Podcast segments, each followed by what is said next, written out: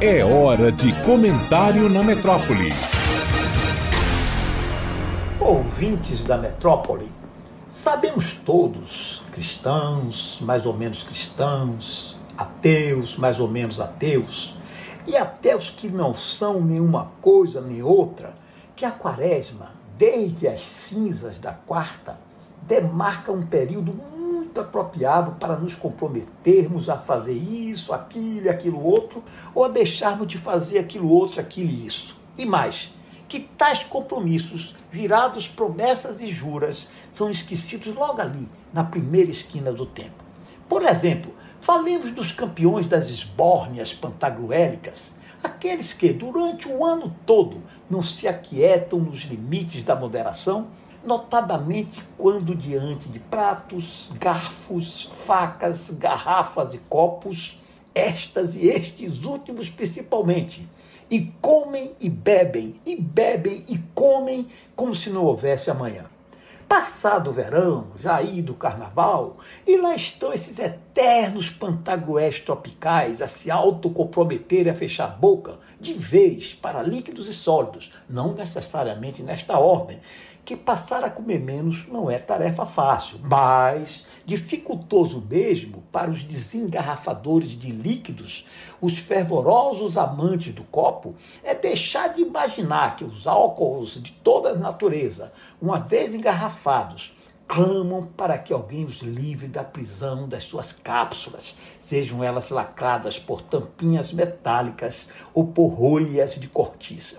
Pois muito bem, eu tinha, e não mais os tenho, já morreram eles, entre os meus companheiros de redação, três porretas que bebiam que só a porra. A porra ia assumindo mais um dos seus muitos significados semânticos, o de hectolitros bem medidos. E chegada mais uma quaresma em suas vidas, e por razões diversas, notadamente por nunca, dantes, em tempo algum, terem conseguido cumprir a promessa de abandonar o copo,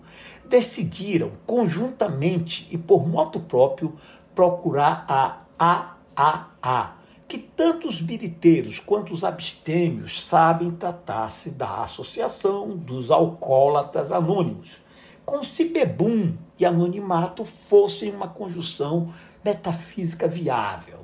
Então, se for os três, sóbrio, como poucas vezes antes, a sede da AAA local, que no tempo ficava numa ruazinha bem calma dos barris. E lá, entre os tantos bebedores arrependidos e tementes de voltar ao álcool, foram postos na fileira dos que estavam na AAA pela primeira vez. E coube-lhes de cara limpa, logo para abrir os trabalhos, responder uma questão bem simples e objetiva, formulada por um formidável embomecado em paletó cinza e gravata grenar, com a fachada típica de cachaceiro arrependido. O porquê de cada um buscar a A, A, A. O primeiro deles, digamos, o Braz, respondeu que por questões de saúde, já que seu velho fígado estava pedindo pinico e que ele não estava afim de ir dessa para uma melhor, que não é melhor coisa nenhuma, como só os sábios que já se foram. O segundo, nominemos-lhe Paulo, afiançou que o seu casamento estava aí para as picas e que ele amava a mulher e os filhos, e vida que segue, coisa e tal. Quando chegou a vez do terceiro, apelidemos-lhe Michele, um oriunde de italiano, ao ser indagado pelo de paletó cinza e gravata, Grenar, do porquê de ter procurado a AAA, levantou-se abrupto e respondeu aos berros: Porque eu quero é BBB, cazzo! E se picou na proa do primeiro boteco,